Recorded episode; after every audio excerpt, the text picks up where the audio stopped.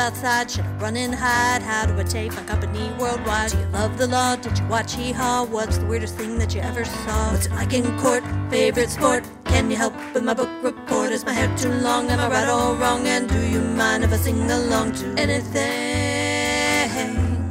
Ask Alan anything in the world.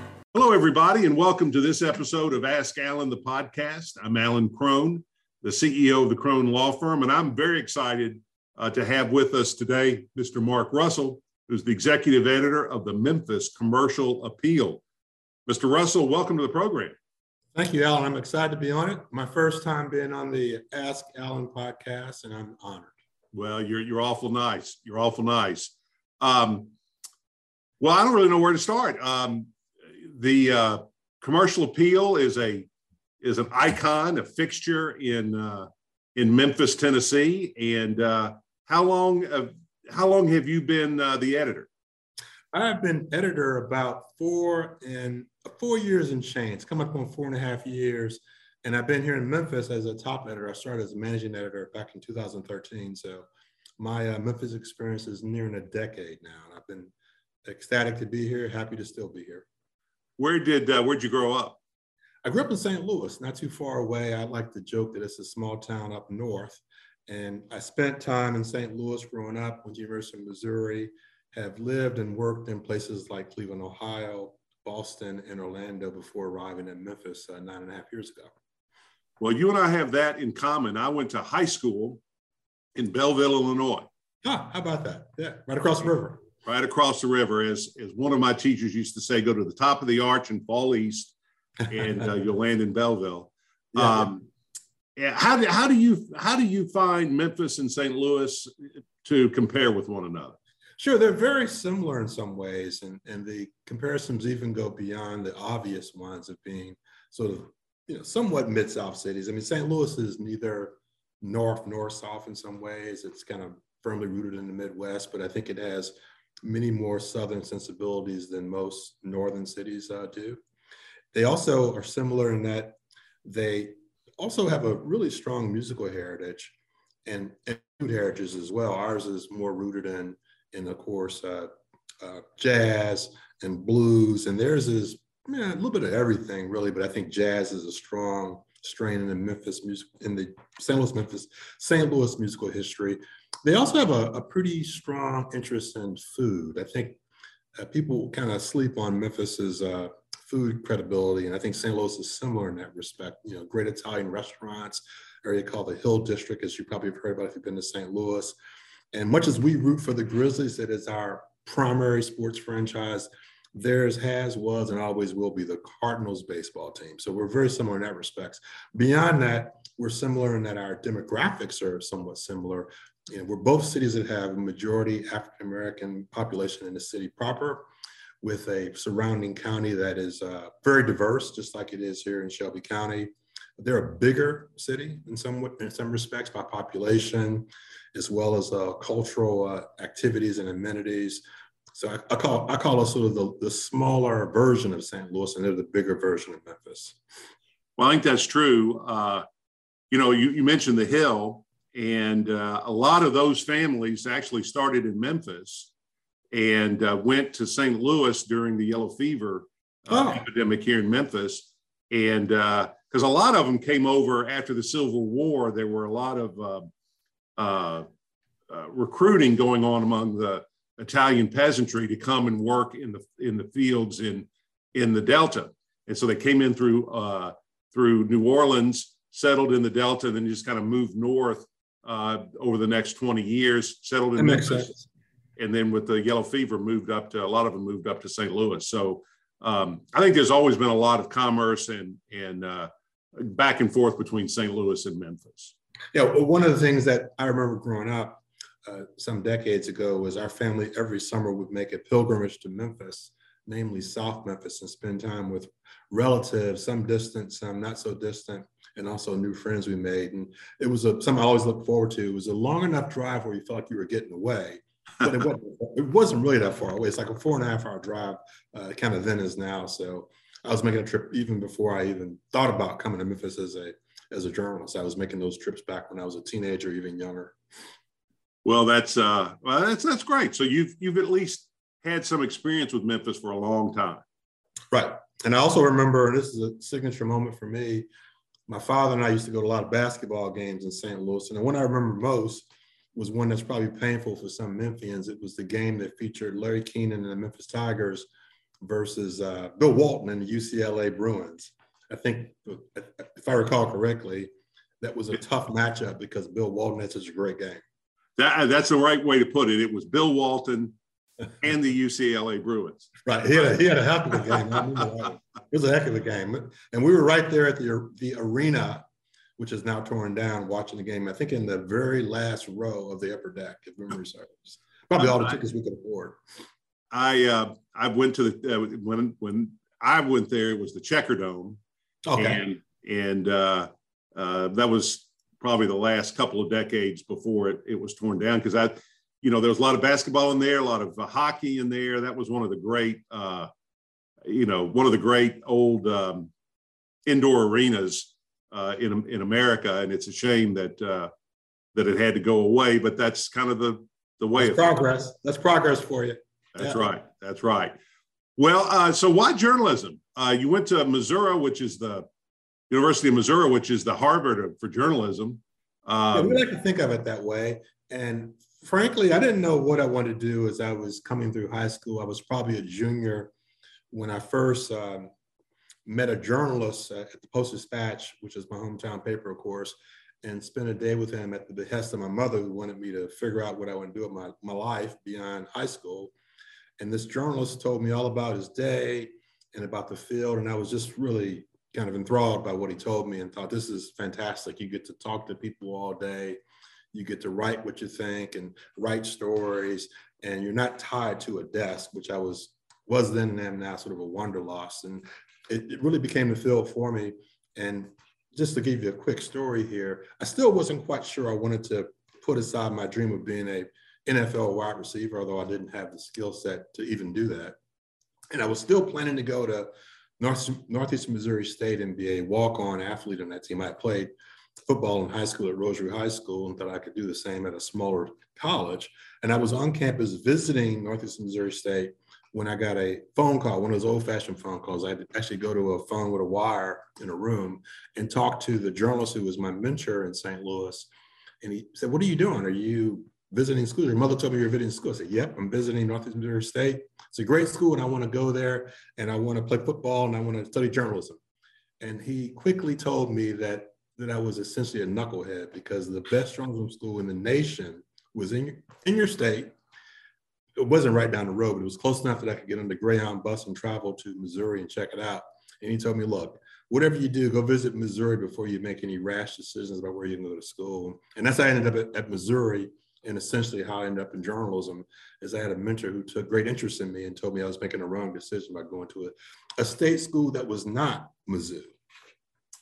Well, uh, you know, it's so often in our lives, it's a, it's moments like that that really determine what the arc of our life is going to be. And and uh, you were very lucky to have someone that cared that much about you to uh, uh, kibitz as much in your your college decision. Absolutely. I thank my lucky stars every day. Well, you you made it to the NFL of journalism by being the executive editor. Um, uh, you know, so what about journalism for those young folks that may be watching this? Um, what about journalism today uh, is evocative of those ideals that you just mentioned, telling stories, um, making a difference? So for all the things that have, great question, for all the things that have changed in our field, uh, namely the, uh, the digital elements of our business and how we can look at audience and get instant uh, information about who's reading our stories, to what extent they're reading our stories, for all those technological advances and changes, our business still revolves around telling stories talking to people, understanding story stories, also doing watchdog reporting. It is still a business rooted in understanding how people operate, how they work, getting to know them, and then telling their stories. And that's frankly never going to change in our business, no matter how technologically advanced we uh, get.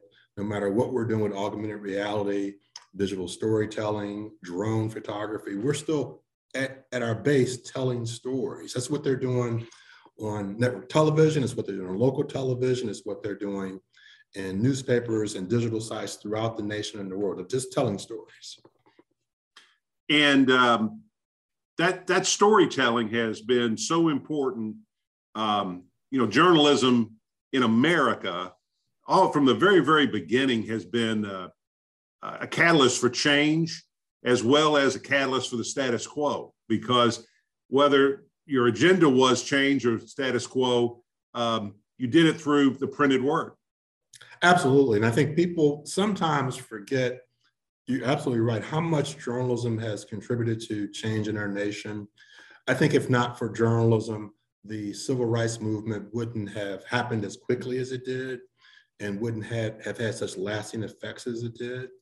Uh, journalism has been a catalyst for moving a whole range of issues in our nation and helping people understand issues better. I think one thing that's happening right now, for example, just giving a current example, is the uh, potential war between Russia and Ukraine, people are understanding it better through journalism because that's a complicated, um, many, many layered event with lots of contextual history, some uh, very confusing. And I think to the extent that journalism and journalists can explain what's happening, people have a better grasp on the issues involved there and maybe understand better, for example, uh, Vladimir Putin's position. I mean, it, it seems hard to understand his position if you come into this fresh, but if you understand the history of that region, you maybe understand his position better. Well, that's right, and uh, you know, not not to take uh, Putin's side on this. Oh no, not at all. Uh, no, no, no. But but I do think a lot of people really don't understand um, the geopolitical uh, absolutely niceties that that you know Ukraine abuts Poland, right? And you know the Russians have always wanted to have a buffer between the West and and whoever they were.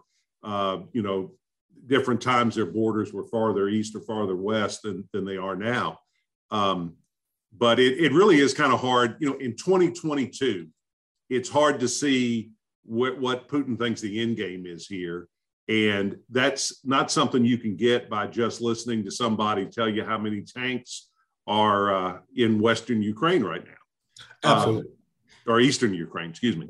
It's one of the uh, reasons this isn't a good example, Alan, today in the print edition of the commercial appeal, which I hope many of your uh, listeners still get. If not that, the digital edition, we put a story about Ukraine on the front page instead of what normally would be a local story, because I just thought as the editor, that's a story that's very important to us as a community it's important to the nation and the world. And I wanted to put that story out there for people to read. And it's a it's a much longer story than we typically would run on a national international event. And we did it on purpose. Well, let, let's let's kind of take that as a jumping off point. Sure. Um, what is the role of a local newspaper these days uh, from from where you sit? So um, I think it, it it has not changed a whole lot. It is still to tell the story of a community through a whole range of subjects. I'll start just with the basic news of the day. We're going to give you an approximation, and it's on our website for the most part, not our print edition, of what is happening in a given day or what happened yesterday. And we're going to help you make sense of your local world, if you will. But we're also going to give you some sense of, from a sports standpoint, how excited the community is about the Grizzlies and how Ja Morant in Cleveland performed as an all star and what happened for him on, All Star weekend. We're also going to give you a sense of food stories and other entertainment stories and music stories. So we're trying to give you a mix of a of, of a variety of things that help you better understand your community and not just hard news or straight news or watchdog reporting, but a variety of things that help you better understand your community and appreciate your community. So I think a newspaper and a newsroom in general has not changed a whole lot from years past in that regard. We're still here to help people make sense of the world every single day. The um, what what is the role of the printed edition in 2022? So it's very different. I'm glad you asked that question because I would say 10, 15 years ago, the printed edition of a newspaper was probably still where many people turn to make sense of their local world and even from a national standpoint, which stories were important. And we as journalists did that through the curation and selection of stories on a daily basis at the end of the day. And then we presented the next day, sometimes three or four, sometimes five stories on the front page, the local front, the sports front. If you had a features front, the features front as well too. So that was 15 years ago. Today, that same selection of stories happens in real time, literally all day long. That same curation of stories, selection of stories, and highlighting of stories happens on Facebook, on Twitter. Sometimes it happens on Instagram. And more recently, we've even begun using TikTok to talk about of the newsroom and issues that we cover. Those things didn't exist 15 years ago. So the print newspaper today, for the most part, is still a place where you can look to get a sense of what might have happened yesterday. But sometimes it's two days ago because of the cycle of news and the deadlines of news now. And we also are looking to use the print edition to provide more context. So the example I just gave a few minutes ago about the story about Ukraine and Russia that ran on front page today on this is Tuesday the 22nd is a much longer story that's filled with context. It's from the Associated Press. I think three writers wrote the story. That's something that you can probably find online if you work really hard. But for print readers who have a little more time and want more understanding of an issue like that, it's there for them on the front page. And that's something that I think we ought to do more provide context and information, sort of a lean back experience for people in the print edition that you won't really get online unless you're really good at how to find those kind of stories. Even right. I have trouble, by the way, finding those stories online. So I know most readers do. Well, how does the do you think the attention span of the American public is is dwindling uh, that make those kind of stories uh, less uh, sought after? I think people get hit with a variety of things in any given day. And this is apart from your own daily life, your family, your work, your church, your friends. I think people are getting hit and hit again with news alerts from broadcast stations, from single source topical sites, be it The Athletic or be it Bloomberg Business News or Politico for politics. And I think more and more and I'm this way especially, I don't remember what I read at nine o'clock when it's three o'clock. It's hard for me to make some sense of what I saw earlier. So I think in some ways it is important for us to break out of the uh, pattern and give people, whether it's online or in print, something that's a little more uh, contextual, something that's a little more sustaining than they might get in that quick news alert or that quick broadcast report that they may not remember a few hours later. Yeah, it's a it's a tough it's a tough uh, line to walk, and uh, I remember in the late '90s being, in retrospect, uh, extremely wrong, and I'd be interested in your opinion of why I was wrong. But I will never forget at one point realizing that the internet. Now, this is like I say, 1998, somewhere in there. The internet was all about content, and I talked to my then uh, law partner, Miles Mason. I said, you know, it's not going to be too long before the newspapers own the internet because they got all this content. And do you have any perspective on why I was wrong about that? Sure. I think a couple reasons you were wrong. So let's start with the basics here that the internet is a, is a very useful vehicle for content, finding content, for sharing content. That's why Facebook has been so popular and remains so popular. People use it to share things and you tell your friends what you're reading and they want to read it too. What the internet doesn't do so well, it doesn't help curate content for you. So magazines and newspapers, even in their diminished form today, still do a pretty good job of curating what content you ought to know about and what content you ought to read. It is why the Sunday editions of the Commercial Appeal, the Washington Post, New York Times, I'm not putting us in the same categories then, by the way. I'm just pointing out. No, you're much better. Yeah, we all have Sunday newspapers, right? Yeah. And it's why those tend to be more successful, have more advertising than any daily paper because that's a day where people look to find those kind of stories.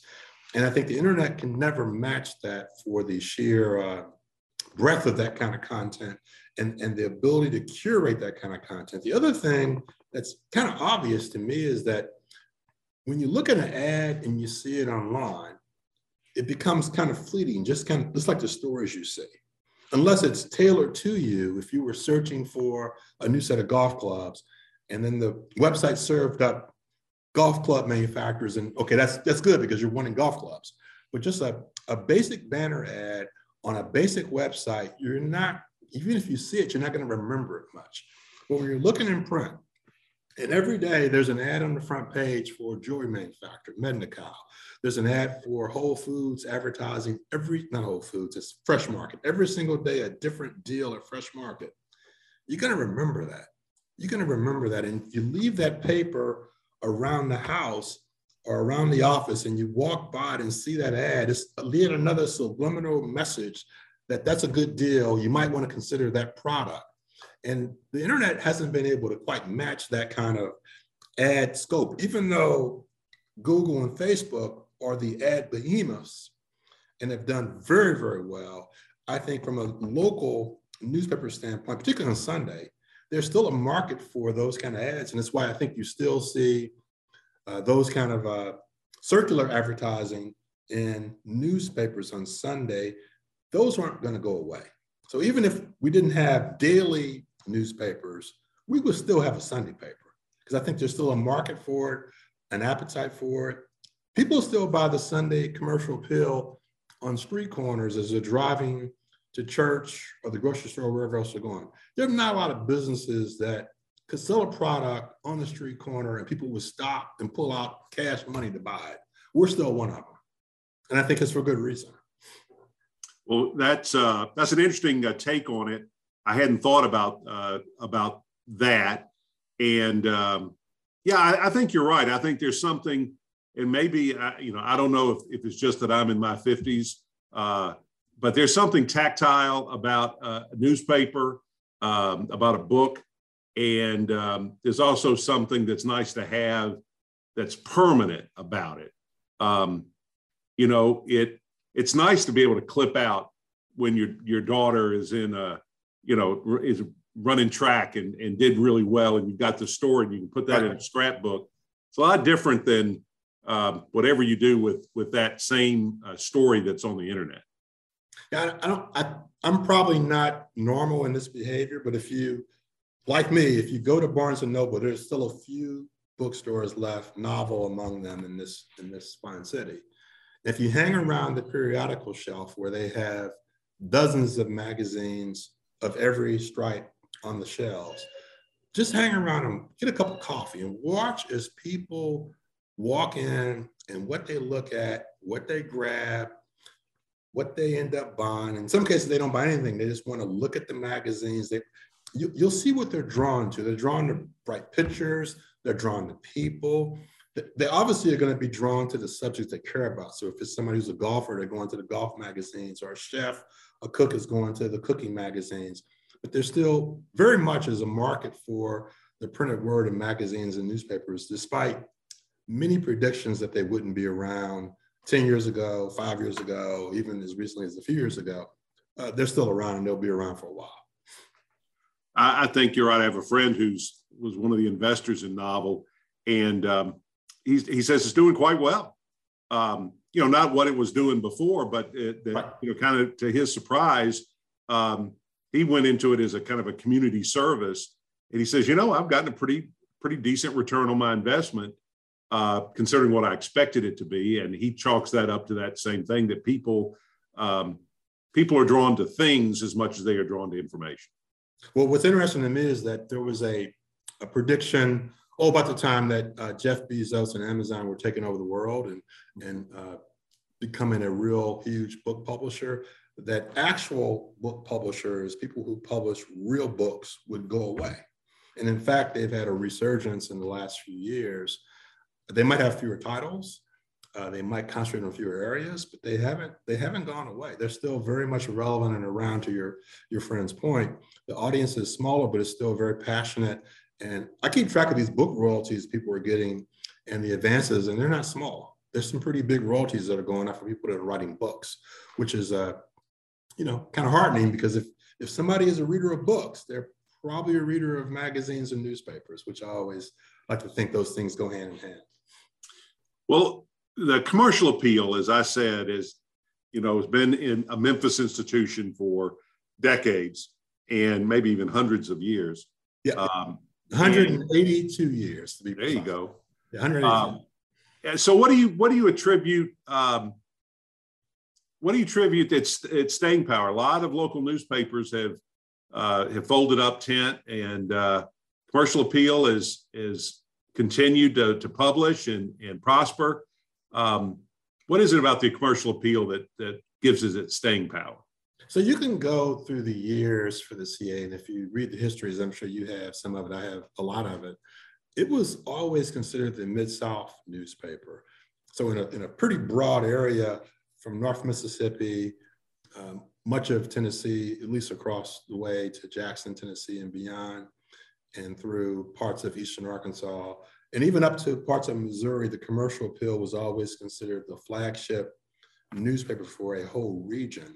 So even as we shrank our numbers, both circulation, uh, employees, and then sort of ambition of what we were doing, we still were considered a, a broader regional newspaper. I, and I would say even when I arrived here about nine years ago, we still had that that uh, view of a regional newspaper. And although it's it's we've become more of a Shelby County newspaper for the most part, with some uh, some designs on DeSoto County, and some designs on Fayette County, and some designs on, on parts of Tipton County. We're still, by and large, a Shelby County newspaper focused on Shelby County people, politics, institution, business, you name it, as well as sports, high school, college, and pros. But I think people still imbue us with this notion that that we're the old reliable, which was our nickname back in the day, that we're a paper that's never missed, we've never missed a day, even despite some challenges with uh, ice storm and weather, we've published every single day. Even if it took a couple of days or more to get the paper to someone, we have published every single day. And I guess that's now easy to do because we've been electronic edition as well as a print edition. So we're never going to miss a day now. But I think people still view us in sort of warm tones because of that history of the CA. And I think despite our uh, changes over the years, we've still tried to maintain some sense in our community of actually covering Memphis. There are a lot of city newspapers that really don't cover their cities that well. And I think we've tried to maintain coverage of Memphis. And I think it helps now that we have competition with the Daily Memphian, which their primary reason for being is to cover Memphis.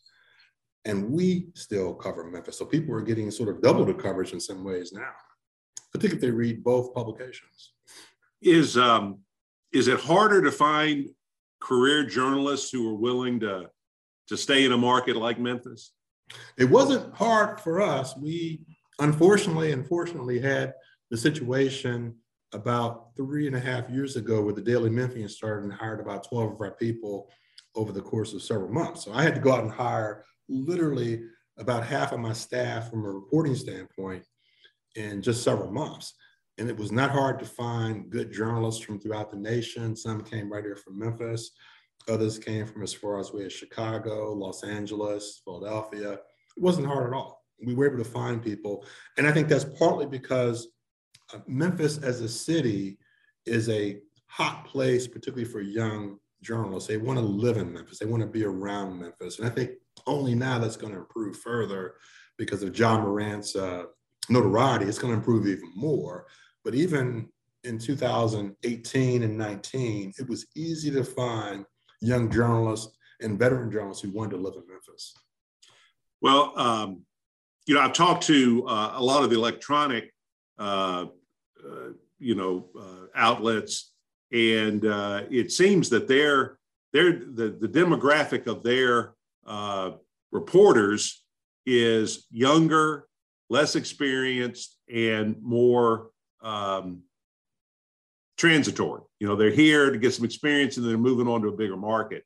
Do you think that journalists that that newspapers have that problem, or is it a different dynamic with newspapers? We've we've always had that issue in markets like Memphis because unfortunately, although it's a hot place now, people want to live in Memphis. It is not as hot as uh, both literally and figuratively as Miami or Los Angeles. So if, if a journalist is in Memphis and they're getting a phone call from the Miami Herald or the Los Angeles Times or the Houston Chronicle or the Orlando Sentinel, where a few of our reporters and where I used to work, they've gotten calls to go there, or Fort Lauderdale Sun Sentinel. Uh, people were going to move from Memphis onto a bigger market, particularly if they're not native Memphians and want to be here uh, for the duration of their career and life. They're going to want to move on, and that's okay because in, in some ways we have to understand we're not a destination market for for journalists. We're a uh, move up market if you're moving up from Springfield, Missouri, if you're moving up from Jackson, Mississippi, if you're moving up from Montgomery, Alabama, it's a move, move up market. It's a bigger market, but we're certainly not the size and the scope of a market like Houston or Dallas or Chicago or Fort Lauderdale or Miami. And it's just a it's a reality of our business, and it always has been that. There's only a few places that are true in destination markets, and I would say the New York Times, Los Angeles Times, Wall Street Journal, Washington Post, maybe the Boston Globe. That's about it. There's not many of them that are like that. Yeah, Those folks don't have any place they can move up to. It's kind of similar to the um, University of Memphis. There's, you know, their coaches for the most part, particularly in football, you come here, you make a mark, and then you go somewhere else. Right. But we have, but we do have some folks that have chosen to stay in Memphis. Uh, I'm one of them, and there are others who have chosen to stay here beyond a few years because they get to Memphis and find that this is a great market to work in. We've got FedEx you can cover. We've got a great restaurant scene, music scene. I think people kind of get here and are pleasantly surprised at the cost of living. I think that's something I preach on all the time when I talk to folks, particularly my friends and my uh, colleagues who work in expensive markets. I said, you need to come to Memphis and spend a weekend because you need to understand that it is not normal to pay $3,000 for an apartment per month. It's not normal. Right. Unless you live in Los Angeles, then it's normal. Well, uh, kind of famously, a couple of years ago, probably more than a couple now, um, uh, the commercial appeal joined the uh, Gannett Publishing. Uh, and, and, how did that how did that change you know, I think in, in Memphis, to be fair, there's that yeah. has been seen kind of as a negative thing. Yeah, yeah. But what are the positives to that? Um, sure, it's a good question because I remember when it first happened, uh, there was a lot of national teeth in Memphis about we would not be locally owned, and I used to remind people that we hadn't been locally owned for decades. We were owned by a company based out of Cincinnati when I first joined the commercial appeal called Scripps Newspapers. And then we were owned by an outfit out of Milwaukee called the Journal Media Group mm-hmm. when I when I was here. So we weren't owned by someone who had an address in Memphis for a long time. So having the Gannett ownership was merely another step in that direction. And it came with some what I thought were obvious benefits that I think people soon came to realize. And one is that it's a company that has deeper pockets than those two other companies that owned us. And it's also a company that we're part of a larger network with sister papers throughout the South region, about six just in Tennessee alone. And the biggest are, of course, Knoxville, Nashville, and Memphis. So it means that we've got more resources to use on covering something like state government.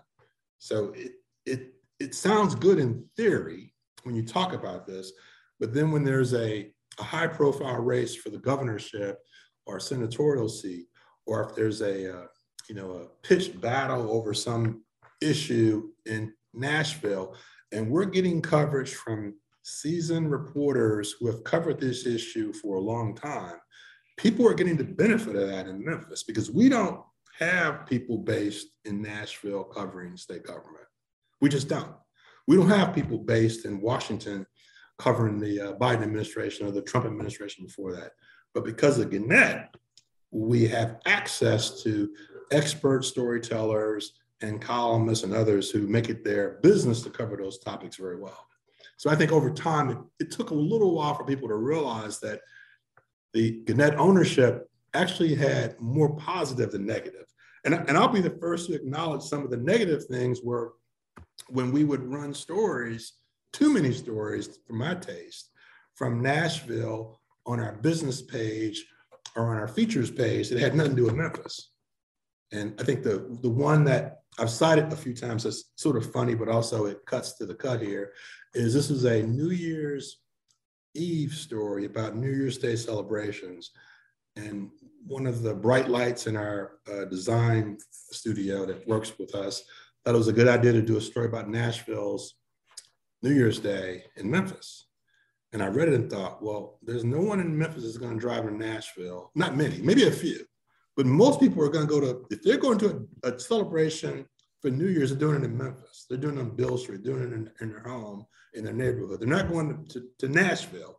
So that was that was a miss. That was a clear miss for us. And I think that those kind of misses kind of formed a narrative about how we weren't really Memphis focused. And I viewed them as aberrations, but I think if you have two or three of those, it becomes a pattern. And I understood, I understood that. and thought we have to start hitting these balls a little more cleanly. we can't keep glancing them off the uh, off the fence, off the uh, off, off the, the a foul ball off the fence is still a foul ball. Well, I know. Uh, let me let me switch gears just a little sure. bit because we're running out of time. But I, I want to get to um, your work with the Confederate Reckoning. Yes, and um, uh, you you led a team uh, that uh, that won a top prize, the Robert F. Kennedy, Kennedy Journalism Award. Tell me a little bit about that project and why you thought it was important for you to be involved in it. Sure, it's it's a uh, it was a signature achievement for not only the South region in, in, the, the commercial appeal, but also for the entire company. And it involved 30 journalists from throughout the South region. That South region includes Tennessee, of course, but also Alabama, Louisiana, Arkansas, Mississippi. And this, this is a series of stories that evolved from our discussions on the, the national reckoning on race and class that, that evolved after the George Floyd murder at the hands of a policeman in Minneapolis uh, back in the year 2020, happened on Memorial Day. And we thought the one way we could add to the uh, understanding of these issues is by looking at the South areas that we cover. We could look at communities in the South and we could look at how issues like education and housing and food deserts, how they had been affected over the decades by policies and by practices in cities such as Memphis and Jackson, Jackson, Mississippi, and Nashville, as well as uh, Montgomery, Alabama, and Birmingham and Tuscaloosa. And I just really had a, a ball doing the stories because it really allowed us to show the power of our network. By having that many people involved in a story like that, and I was the, the uh, person who oversaw the series, it allowed people to see that these issues that were happening in Philadelphia, Mississippi were not that different from the issues that were happening in Nashville or issues happening in Memphis or issues happening in Jackson, Mississippi. So it, it was a ball. I had a ball doing it. But at the base of that series was really storytelling. It was telling those stories in a way that people both understood the impact of years of discrimination and practices that were, were frankly deplorable then, deplorable now, and what impact this had on folks in 2021 and 22? Well, uh, I, I, really applaud your efforts there, particularly as as you. I I think one of the you know as as a white guy, uh, one of the things that we don't talk about enough is Jim Crow and segregation, and you know you can talk about well you know my my ancestors didn't weren't economically involved in the slave trade or whatever but we were all involved in in jim crow and segregation. And that's the thing that we really have to to unwind because that's really on everybody. That's on everybody that had the ability to speak up and didn't speak up. And uh, uh, i don't know. I just i just feel like it's not talked about enough in a constructive way to let folks on the other side of it, on the white side of it, really realize how destructive it was. Uh, Alan, that's a very uh, telling point. I would even go a perhaps a step further and say that if if I got two friends of mine together who are in their mid 60s, late 60s, and both one black, one white. And both were raised in rural Arkansas, rural Tennessee, rural Alabama. And then we trace their family histories through the generations. We would very likely see two different outcomes. Although each of those friends would talk about their hopes and dreams as a five or six year old, and they would be very similar. But we would see different outcomes. And it is largely because in one group, the white group, they had favorite status and got government help through the GI Bill and through a variety of things that allowed their families to move into neighborhoods where the home prices soared. And that gave them generational wealth. And you would see, for the most part, there's some exceptions, but the Black family, there's some exceptions and some people succeeded. But for the most part, they succeeded against incredible odds because they didn't get much in the way of help, particularly in the 50s and the 60s in the South, even into the 70s. They didn't get much help at all. They succeeded despite despite not getting help. So I think it, it becomes very clear when you talk to folks that that these issues, although you may not have been involved directly, the impact is still relevant today. It's still relevant. Well, I, I, I, agree with you, and I would I would even go further to say that not only did they not get any help, they were uh, they were intentionally hobbled. Oh, absolutely. In, in many, absolutely. And, I know you know that, but I think oh, it's important to I think absolutely. it's important to say, and I think in the white community, um, I think there's a I may get in trouble. I don't know if I get in trouble for saying this or not, but I think there's a a, a blind spot, and that may put be too light, but it's just it's it's hard for some folks to see because they really have no idea what's on the other side of it. And and I think the more we talk about it and the more we get real stories out there, um, uh, the, the, the, better off we are. And, um, you know, I, I, I, was, I've lived in Memphis all my life, except for a brief stint when I was uh, in high school and boarding school in Illinois. But I had a friend who was uh, from Belleville he came to Memphis when we were both in college, and he drove by uh, what was then Nathan Bedford Forrest Park, and he said, "Crone, did you realize you got a statue of Nathan Bedford Forrest in the middle of your city?" I said, "Yeah, yeah, I, I know." And he he said, "You know who that guy was?" And I said, "Yeah, I do." He says, "Why is it there?" And I said, "I don't know." Fast forward to to when uh, Mayor Strickland took that down I was in the mayor's office at the time, and I won't call a name, but I there was a there was an uh, elderly African American guy who ran into the mayor, and he took the mayor's hand and he said, "What's wonderful about that is someone finally listened to us." Mm-hmm.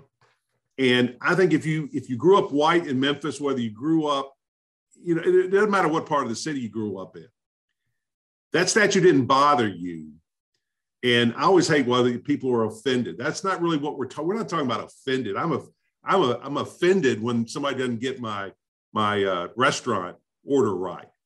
But when when you build a monument to something to to oppress people, yeah. Every African American I ever talked to about this, they knew exactly why it was built and what the message was. And white Memphians either don't want to admit it or just really are oblivious to it because it's not a message aimed at them. And so talking about that inter period between the between reconstruction and now where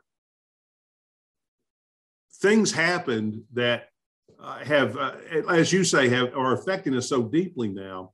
I don't know what, where i'm going with this other than just to say I, pre- I appreciate i appreciate your your work on this if you don't mind, Alan, I want to get one plug in too, because I know you um, wanted me to talk about how people can support the commercial appeal. Yes, absolutely. And, and I wanted to mention that the best way to support us in our journalism and our journalists is to become a digital subscriber. And I think that's never been more advantageous than it is now. We're offering a great uh, sale these days. I've always wanted to mention a circulation sale on a call like this. So we're offering a great sale today for just 22 bucks for two years, literally $11. There you go. There you go. I'm a $11 subscriber. year I'm a subscriber. subscription, unlimited access to our content.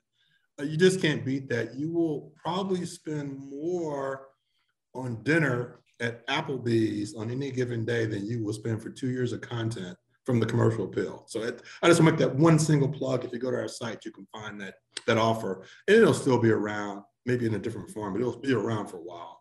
We're offering great deals these days. No, I, I agree. Uh, it's uh, it's important to know what's going on, and uh, as you say, it's not just political. You you know, y'all do great stuff with uh, restaurants and uh, uh, attractions and other things that's going on in town, and um, I appreciate all the work that you're doing, Mark. Yeah, my favorite this weekend was not a uh, watchdog or it was not a uh, food story. It was a simple uh, Ja Morant quiz by one of our uh, talented writers, John Beifuss, who wrote 22 questions to know about Ja Morant on the occasion of his appearance in the All-Star game. And it was just a fun, a fun story that made you appreciate Ja Morant, Memphis, and John Beifuss for coming up with that quiz. It's not off the shelf. It's in his head. Yeah, and it's, yeah. a, it's, a, it's a great fun quiz too. Well, very good.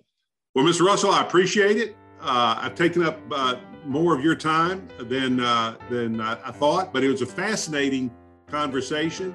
Um, thank you for uh, all that the commercial appeal does for Memphis and all you do for the commercial appeal. Thanks, Alan. Thanks for all you do for the community as well. And I appreciate you having me on here.